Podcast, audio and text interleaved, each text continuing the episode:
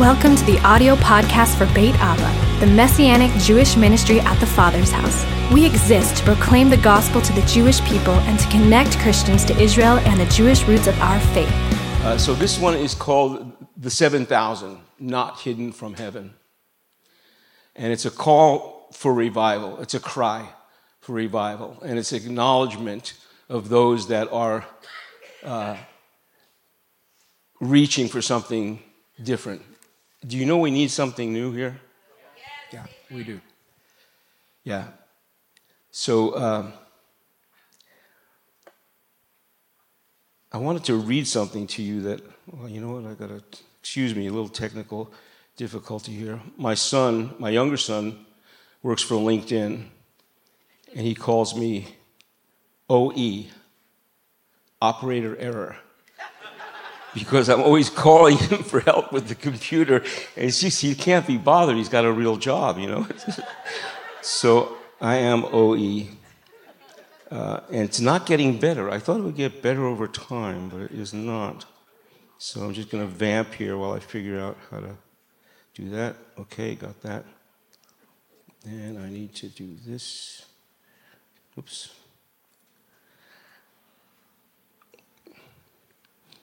See, the scripture that begins this is 1 Kings 19, which says that after Elijah goes through all that he went through, I'm going to go over it with you a little bit. I'll tell the story, but but uh, he's thinking he's the only one that's standing for God. You ever felt like that? Maybe with your family. Depends on the family, I guess, right? Uh, some of us have felt like that, you know, like we're the only ones. I, only I am left, you know. And God says, I have 7,000 that have not bowed their knee to Baal nor kissed him. I see it up there, but I don't see it here.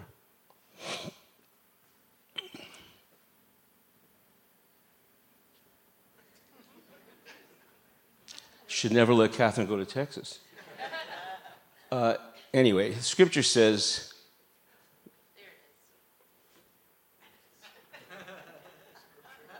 Ah, yet I have preserved 7,000 in Israel whose knees have not bowed to Baal and whose mouth has not kissed him. And in the Hebrew, that has to do with the intimacy that either we're going to have with the Lord or we're going to have with this world and the demonic forces that are driving this world. And so, what this says to us is that uh, we're not alone. There is a remnant in the earth. There are hidden ones that are known by heaven who are reaching for something different and new in the earth right now. And you can be part of that company. It's not mandatory. It's not mandatory. So I'm going to give you a little bit of context, and I thought it might be interesting for you for me to read some of this. Uh, you're not going to see it. I'm going to read it from the Complete Jewish Bible, which is uh, one of the paraphrase, one of the translations that we use. There's several that, if you want to get some of the flavor of Hebrew, there's the Complete Jewish Bible. David Stern did that. David Stern was a a world class surfer in Huntington Beach. He got radically saved, went on to write complete Jewish Bible and commentaries on it, and he's a real hero in the Messianic movement. He just went to be with the Lord last year. And, uh, or you'll hear me also use the TLV, the Tree of Life version. Tree of Life version also has some of the cultural flavor of uh, Hebrew life. And um, I was privileged to be part of that project. There were 50 of us under, the, under uh, Robert Morris and Jack Hayford, and we did this translation. I had the, the honor of doing the introduction to Ruth and to Esther, which is pretty cool since our story, my wife and I, is the story of Ruth, and my story with you is the story of Esther. Because my Hebrew name is Mordecai, and you look a lot like Esther to me. Because you've been brought into the kingdom for such a time as this. So. This is 1 Kings 18. I'm not going to, I'm going to jump around a little bit, but here's what, a long time passed. Then in the third year, what year are we in? 2023, 5783. It's the year of threes. It's a season of three. Three is the picture of the provision of God, the Gimel, the third letter of the Hebrew alphabet. Were you here last time? Did you hear some of that? Do you know that when we went to the altar and got on our knees here, that that sparked something that went through the church? Through the Father's house, and the Father's house is on the same page. Do you know that the gospel goes to the Jew first? I would say something like that also. That what happens in Beit Abba happens in Vacaville and in Napa. I'm not saying it in a prideful way. I'm just saying that God's trying to do something to explain to us and demonstrate to us the one new man of Jew and Gentile together in Messiah. And as we reach for revival in here, as you come here, as you always do, hungry for the Lord, you set something in motion in the spirit that affects the other campuses. Can I tell you that without you getting full of pride? I know I can because ain't got no high horse. You got a high horse? No. No. A long time passed. Then in the third year, the word of Adonai came to Eliyahu. Now, these are the names, how they sound in Hebrew. There is no J in the Hebrew language. So when you see Jeremiah and Elijah, etc., etc., that doesn't exist for the Jews. Eliyahu is how you say Elijah, right? Don't get nervous. You now know as much Hebrew as I do, so don't worry. Go present yourself to Ahav. Who's Ahav? Ahab. King James, bad translation.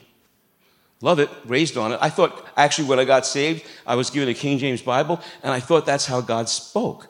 I thought he spoke with this stentorian British accent, like Laurence Olivier.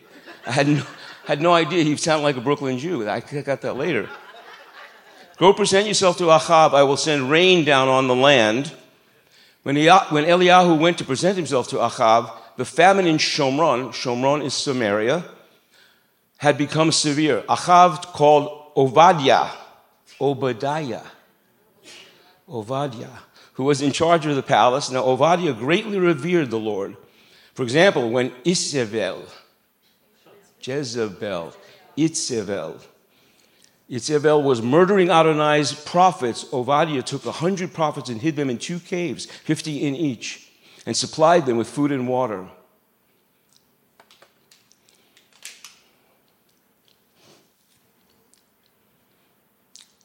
Ahab said to Obadiah, Go throughout the land and check all the springs and the wadis. Wadis is uh, a wadi, we say the, the Arabic and the Hebrew, very similar.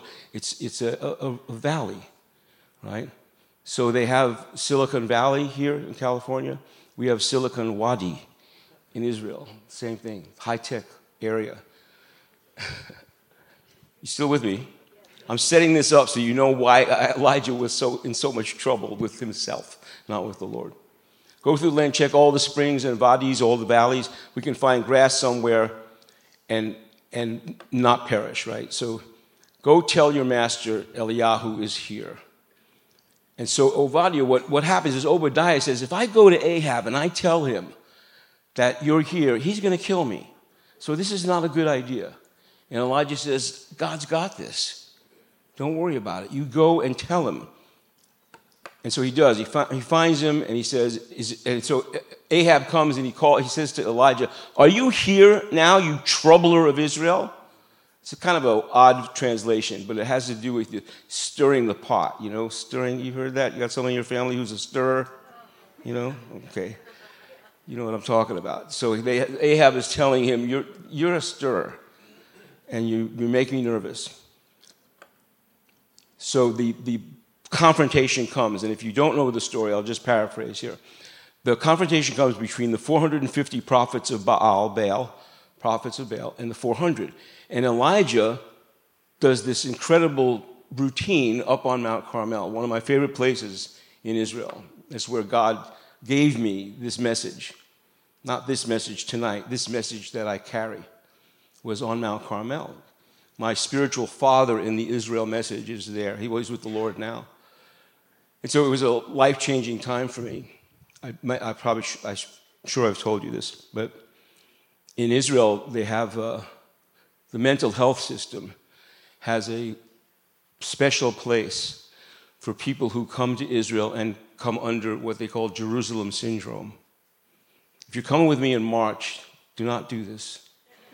What happens is people, usually Americans, go there and they have this like super spiritual mental breakdown where they kind of think they're Elijah or Jesus or the Messiah or something, and they maybe start wearing white carry a stick. Actually, I have a friend in ministry there who does that, but that's another story. But, but so they have this mental breakdown, and so the, the, the Israelis will take them, 5150 we call it here, but they'll take them and put them in a 72 hour hold and kind of dope them up if they have to and get them kind of back on the planet and say, No, you're not Elijah. In fact, you're not Eliyahu.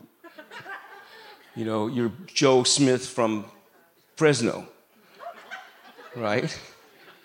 So you, this is that's something that can happen there. So, so we're kind of a, sensitive to people having super spiritual experiences when they go there because you want to have a real spiritual experience, which you will have. So I went to Mount Carmel in 2003 for their school of ministry. And they bring in all the messianic leaders from the, from the land and teach you. And I had Mount Carmel syndrome. I wept day and night for two weeks because God took us out of Russia and Argentina and Africa and India and all the places we had served and he put us there and he put something in me that will not go away. And I just cried. I cried for two weeks. My wife thought, oh no, we're going to have to go to the hospital. One of my mentors there is a guy named Peter Tsukahira. He will tell you, I have a Japanese face, an American passport, uh, sorry, a Japanese face, an American accent and, a Jap- and an Israeli passport. He married a Jewish gal. They made Aliyah. They serve on Mount Carmel. And he was teaching and teaching, and we just had all these luminaries come from the movement up to Mount Carmel to talk to us. And then we toured the land a little bit. Mostly we were just kind of in class. And uh, if you have two weeks to spare, I highly recommend you go to Mount Carmel School of Ministry. I assume they're still doing it. We're in school number seven. I think there's like 85 they've done so far. And one morning, I got up and I told Catherine, "This is very spare. You know, it's a retreat house. You're not. It's not. It's not the Waldorf. So we're in this like uh, retreat place." And uh, I get up. I said, "You know what? I'm going to steal all these messages and take them back to America." My wife, who you know, said, that's not biblical. You can't say steal. You can't steal. You can't. That's just not. That's that's wrong. That's the. That's in the Ten Commandments. You can't. You, you, you can't steal these. We get up first class. Peter Tsukahira gets up, and his first thing out of his mouth is, "I want you to steal all these messages and take them back to your home country."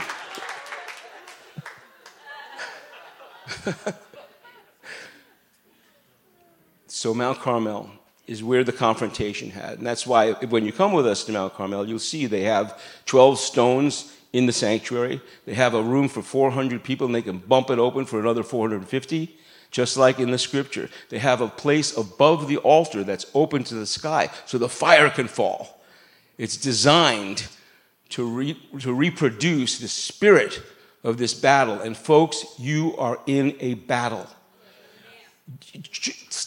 we need to stop looking at things in the natural as much as we do. I don't know how much counseling I'm doing these days that I, I jokingly say it's PCSD, post COVID stress disorder. But what's really going on is that things that were primarily psychological are spiritual. The psychological is yielding to the fact that we are in a war and the enemy is coming after you. So, hallelujah, you are in a good place. You're standing on the rock and you will not be moved. And as everything that can be shaken is shaken, you don't have to shake. We don't have to shake. So the confrontation comes, and uh, God wins. That's the shorthand version. I did such a bunny trail, I'm just going to leave it there. Okay. Uh, but part of the story there, of course, is that God was not in the thunder. He was not in the lightning. He was not in the earthquake. He was not in the big noise. He was in, did I hear Pastor Dave say this? He was in the still small voice. Right? We've got to get disconnected enough from this in order to get connected to this. Right? And so I want to talk tonight about some uh, about this epic battle that we're in, battle between good and evil. I love this. Uh, I don't know if you've seen the comedian J.P. Sears. Do you know the orange guy? You know, nobody knows him. He's uh, an orange looking guy. And uh, he, he's a political comedian, so it's not everybody's cup of tea. But he says he's got some merch, and one of his, one of his t shirts is Make 1984 Fiction Again. Uh, we are in a war. So the hidden ones that are known from heaven, I want to take two, draw two, two people, two situations out of these verses to, in, to encourage you in our walk. First one is Elisha's first encounter with the widow. He's had two, but the first one is we'll go over that one. And the second one is going to be Naaman's servant girl. When you come with us to Israel, you'll hear me preach about Naaman when we baptize you in the Jordan River. Who's going this fall, this uh, spring? Raise your hands. Let me look at you. Who's going to spring? All right. All right, all right, all right, all right, all right. Um, so I'll just repeat it. 1 Kings 19, 18. I have preserved 7,000 in Israel whose knees have not bowed to Baal whose mouth has not kissed him. 7,000 is not a literal number, it's a picture for us that there is a company of hidden ones who will not yield, will not give up, will not give in, and will not give over to the spirit of the age. Right? That's who you are. People who come out on Friday night to, to watch a little Jew talk and to lean into the Hebrew heart of the Christian faith, you're the people that will stand. You could be anywhere. You could be down at the bar having a good time. 2 Kings 4. Now, a certain woman of the wives of the sons of the prophets cried out to Elisha, Elijah, Your servant, my husband, is dead. You know that your servant feared the Lord. Now the creditor has come to take my two children to be his slaves. What should I do for you? Elisha asked her. Tell me, what do you have in the house? She replied, Your handmaid has nothing in the house except a jar of oil. Then he said, Go borrow for yourself vessels from all your neighbors, empty jars I saw a moment here in the worship service where we had an opportunity to empty ourselves. If you didn't see it, take another look. There was a real moment there. The anointing was there to empty and to, and to let God fill us. It's like in counseling when, when I teach people how to reconcile, how to, how to solve their, resolve conflict, right? And I have a five step process that I've tested for 30 years. It definitely works if they'll do it. And uh, they'll, so I'll practice with them and they'll do one. It's like, wow, Holy Spirit comes. They're feeling good. This is amazing. Wow. I say, here's the, the good news is this works. The bad news is you have to do it about 500,000 more times in your marriage, which is not really bad news. Empty. Go find vessels from all your neighbors, empty jars, not just a few. Then go inside, shut the door behind you and behind your sons, and pour it all into those vessels, setting aside what is full. So, do you want revival? Well, somebody does. Anybody else want revival? You want revival? Give a shout. Go ahead, shout, shout, shout, shout. I could report to Catherine that I got you to shout because she knows how to do that. she, what did she do? What did the late, what did the widow do? She cried out. You cry out. It's like what happened last meeting when we were on our knees. Oh, two meetings ago? I can't keep track. Right? Uh, it's happening around the world. See, we're, we're kind of, I want to say we're late to the party. I had a great podcast with Pastor Brent Lokker from the East Bay. He's one of those guys who he actually has a download, anointed download of the love of the Father that kind of makes me nervous. You know, people say daddy and this and that. Some people are really good at that, not so much me.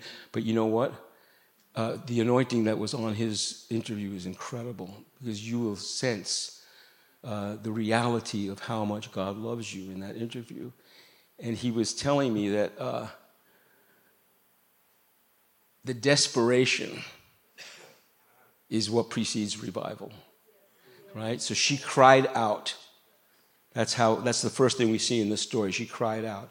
It's happening around the world. When you see that all else fails, that's the desperation. Desperation is everything else is going to fail. My, my, my brains, my incredible height, stature, and blonde good looks will fail. When I'm desperate, then God shows up what happens in an anointed worship service like that is you may not we, we may not always like track with what's going on but what's going on is that we're coming to the end of ourselves as we come to the end of ourselves then we experience his presence we experience his presence in the room for sure, but also in our, in our inner being, in ourselves. So we need jars of oil. We need to be empty jars so we can be filled with the Holy Spirit, right? Oil is a type of the Holy Spirit. So she left him and shut the door behind her and behind her sons. They kept bringing the vessels to her, and she kept pouring. When the vessels were full, she said to her son, Bring me another vessel. But he said to her, There isn't another vessel, so the oil stopped. Then she came and told the man of God. So he said, Go sell all the oil and pay your debt, and then you and your sons can live on the rest. The oil is the Holy Spirit. The Holy Spirit points us to the only one who can pay our debt which is Yeshua. He pays the debt. We cannot pay the debt. We cannot righteous ourselves to heaven. I know I was in the New Age. I was sure I was going to God myself to God. And I could not. It was revelatory to know that the price was paid. Revelatory to know that there was real blood on a real cross, a real man who was God incarnate, who paid the price for my sin so that I could live forever with him. Shocking. Matthew 25, Yeshua said it like this The kingdom of heaven will be like ten virgins who took their lamps and went out to meet the bridegroom. Five of them were foolish, five of them were wise. For when the foolish ones took their lamps, they took no oil with them. God, help us. God, help me to be the wise virgin. Help me to be filled with oil. Help me to come to you and to bring you my empty vessel, to bring you my inability so that you can fill me. I was thinking about my spiritual father in this message, David Davis. Uh, he was, I, I, saw a clip of him, it reminded me, he was, he was doing, uh, he was talking about the, the heroes of the church. We, we sang that line tonight. We'll stand together with the heroes of the faith. Every time I hear that, I bust because I've met some of them. You know, I've met the Iranians and I've met the Chinese. I've ministered with them, ministered to them. Hallelujah. That's, you know, that's the Forrest Gump of the Messianic movement. I don't know how God does that stuff or whatever. But uh, thinking about Brother Yun, who I, I ministered alongside of and ministered to and ministered with his people, Brother Yun was in the prisons in China for seven years for being a pastor. When I interviewed him on the Mount of Olives, he said his only regret was that he only was in prison for seven years. Because his mentor, his spiritual father, was in prison for 40 years and died in prison. He would see his wife and baby son, the, the mentor, wife and baby son, through the bars of the prison. He was in there 40 years, and then he died there. Brother Yun, they broke his legs and he was miraculously healed and he walked out of prison. He goes around the world telling the story of the church in China, but most importantly, telling of the salvation of the Lord. Right? I met the Iranians. They, they drove from Tehran to Armenia, 97 hours. They drove the next generation. They were worshipers like our team, young people. And they drove all the way because they wanted to hear from a Jew for Jesus. And we spent three, four days, four days, which is 24 7, just prayer and worship and prayer and worship. And Catherine thought I was like on drugs because uh, as soon as we were done with the session, they would pull me over to the side and they would spend another two hours asking me questions. She couldn't believe that I was able to sustain that. Why? Because I was empty and God filled me for their sake. You have people around you that need what you are carrying. If you just get out of the way, if you just say, God, give me something to give. God, give me something to give. You, you have it. You will have it. The vessel's empty, it gets poured, it gets filled with oil. And it's sometimes as simple as that. It's as simple as God, I know you're, you're, you're to me, it feels like he's shoving me, but maybe he's gently guiding you towards someone or reminding you to get in touch with someone. You know that? It's like, oh, okay, right? Just show me, give me something for them. He will. Here's what the Chinese say my friend David asked them, well, How can we pray for you in China? He's, this one pastor who had been hung upside down in the ice and snow to die, and he lived, and the prison got saved.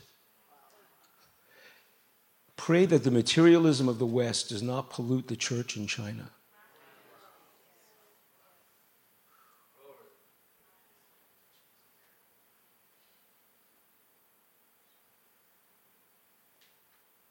So we know, we know about these great revivals through history. You know, we read about them and we can see, like, wow. And they have, like, college, Moody College. Moody was a revivalist, and other ones that we, we, we know about. You know, we know Spurgeon, we know some others, the Wesleys, and others that were involved, Whitefield, that were involved in these incredible moves of God, the Azusa people, etc. Did you know about the Wall Street revival?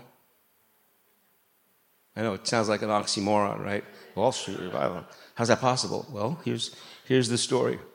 It's called the Wall Street revival. Sometimes it's called the businessmen's revival. Hello, any businessmen here? No businessmen or women? Somebody's got to be in business. Okay, don't be shy. Who's in business? Come on, come on, come on, come on, come on. I got a word for you. Come on, raise your hand if you're a businessman or woman. Thank you, thank you, thank you. Maybe you need to start a prayer meeting at your place of business. I'll show you why. This man's name is Jeremiah Lanphier. Never heard of him, right? Heard of Moody, heard of Spurgeon, heard of all these other revivalists. Never heard of Jeremiah Lanphier. In 1857, a few years before the Civil War, he was a, a lay missionary. He was a regular person in the church. Wasn't the guy with the microphone. He was a regular person in the church, right? Because there is no difference. And he started a prayer meeting. First meeting, there was a dozen people. Then scores of people started to come. It was a noon prayer meeting on Wall Street, on Fulton Street, actually, but in, the, in this business section of New York City. Then hundreds started to gather. And then finally, 10,000 at a time would gather.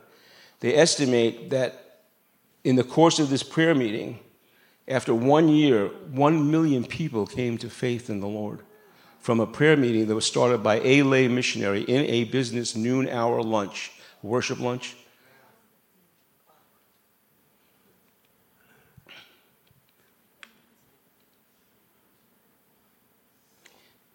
There are thousands, probably millions of people walking with that anointing around the world right now.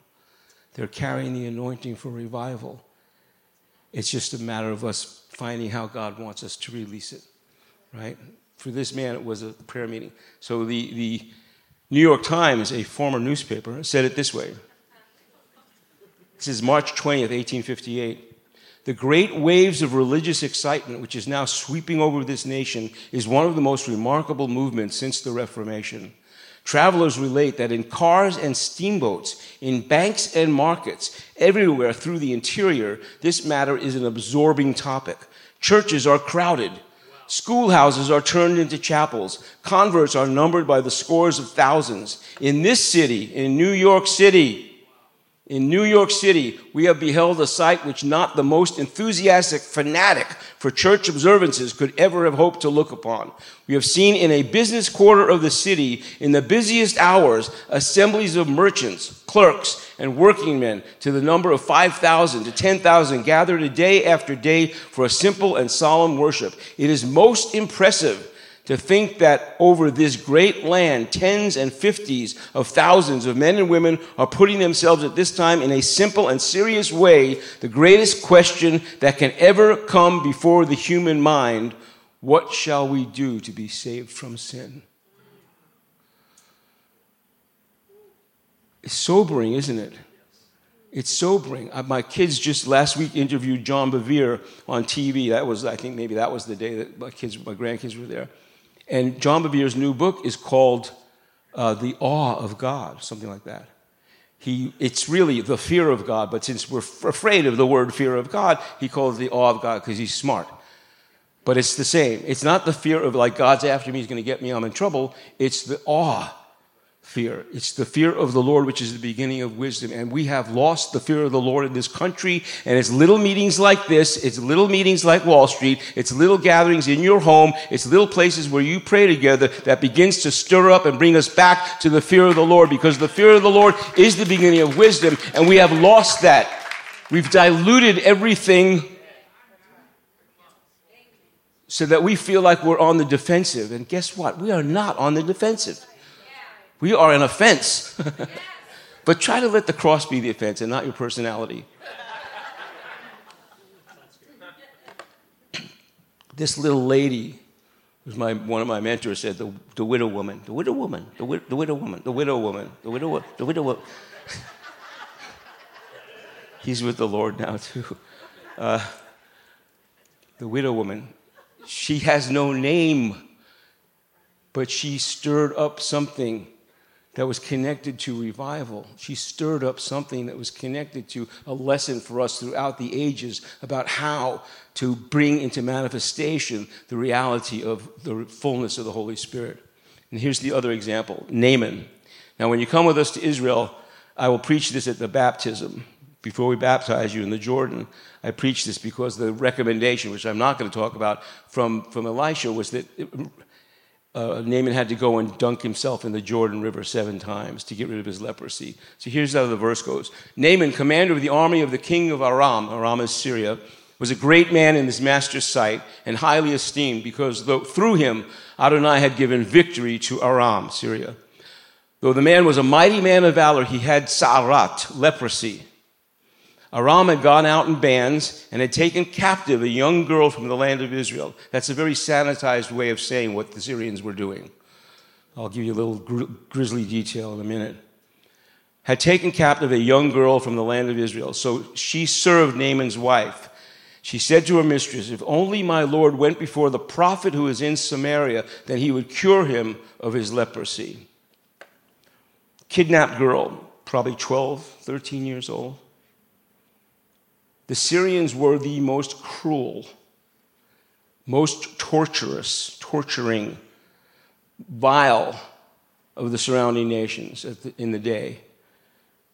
What did this 12 year old girl go through? I mean, we, we are all leaning into seeing women saved from sex trafficking and children saved from sex trafficking. We're all aware of that now. My son's church in, in Texas, they, they have a major movement that they do with that, which is fantastic. And I know other people that do as well. What did she see? What happened when Aram came? They just took her captive and took her. No. I'll tell you what probably happened, and don't quote me, maybe turn off the tape. She probably saw her mother raped. She probably saw her father beheaded, and she might have been raped herself, a young teenage girl. I'm talking about absolute devastation, complete violation, complete loss, complete just the worst of the worst that anybody could go through. This girl probably went through something like that. And then Naaman's wife purchased her as a slave, as a servant. But she knew no matter what she had seen and gone through, no matter what she had experienced, no matter how bad the trauma was, she knew the God of Abraham, Isaac, and Jacob. And she had faith that God could use the prophet of God to heal her master, heal her, uh, the, the general. So she knew the God of Abraham, Isaac, and Jacob. She was surrounded by idolatry, surrounded by the worst of the worst. And yet she was able to maintain positive view because of who she knew. So this girl, whose name we do not know, influenced the general, influenced the king. All of the army heard. And when he gets healed, uh, it changes everything. But we don't know her. She's hidden. The widow is hidden, but they're not hidden from heaven.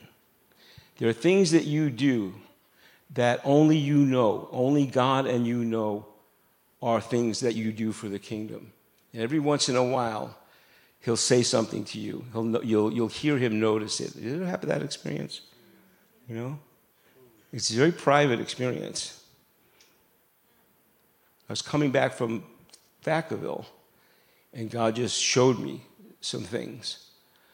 about an attack that had been against me that I didn't discern and had been going on for a long time. And, and it was like, my tendency was, and you may relate to this, my tendency was to say, yeah, but God, you know, I'm a sinner and I did this, I do that, you know, and I started recounting my losses, you know, like, by the way, did you know I was a sinner? And uh, don't you, you know, you might not notice. And God said something along the lines of, you know, that's not, that's not what's important to me. And started to show me the things that are important to Him. Are things that you do and ways that you are that are kingdom touched. Those are things that are important to God. Those are the things that He notices. And they be very, very private. We don't know her name, but she changed the world.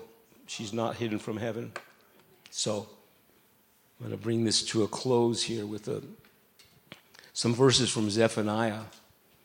See, these hidden ones, they're everywhere in the world. You may be one, or you can sign up, not at the table. You got to sign up in your private time with God. You can't sign up for this in public. There's nothing public about this.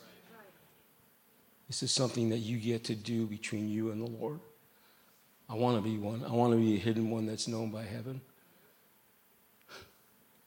I always think, you know, they tell those jokes about, you know, you, you think you'll, uh, but these people have rivalries in celebrity Christianity. Well, do you think you'll see so and so in heaven? And they asked, I think they asked Billy Graham now, do you think you'll see so and so in heaven? And he said, Oh, no, I won't see him in heaven.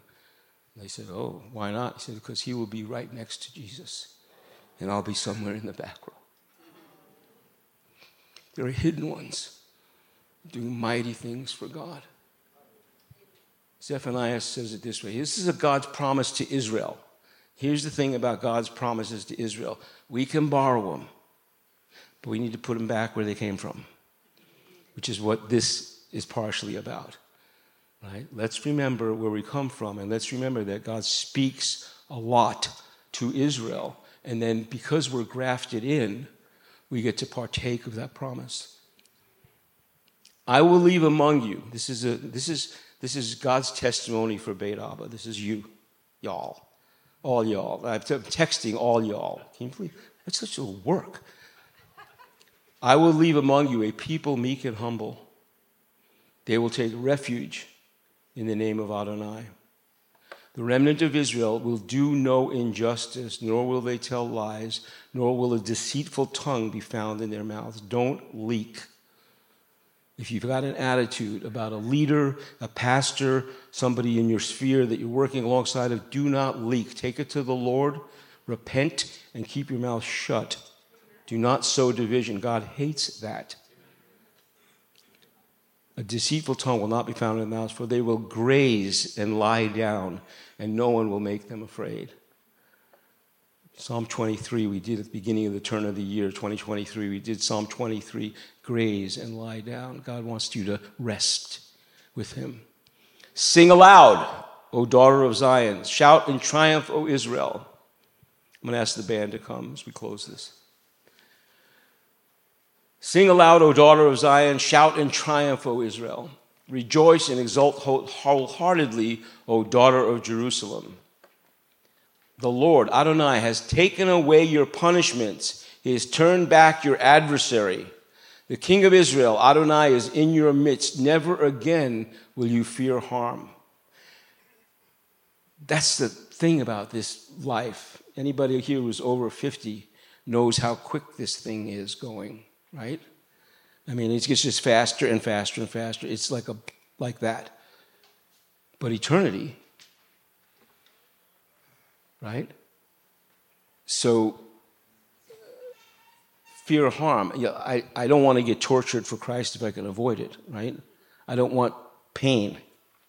I would like to avoid that. But if I can't, I can't fear death because to live is Christ, right? To die is gain, right? So, so we're, we're in good shape. Never again will you fear harm on that day it will be said to Jerusalem, Have no fear, O Zion. Do not let your hands fall limp. Adonai, your God, is in your midst. He will delight over you with joy. He will quiet you with his love. He will dance for joy over you with singing. For more information about Beit Abba, log on to our website at tfh.org slash Beit Abba or call our office at 707 455 7790.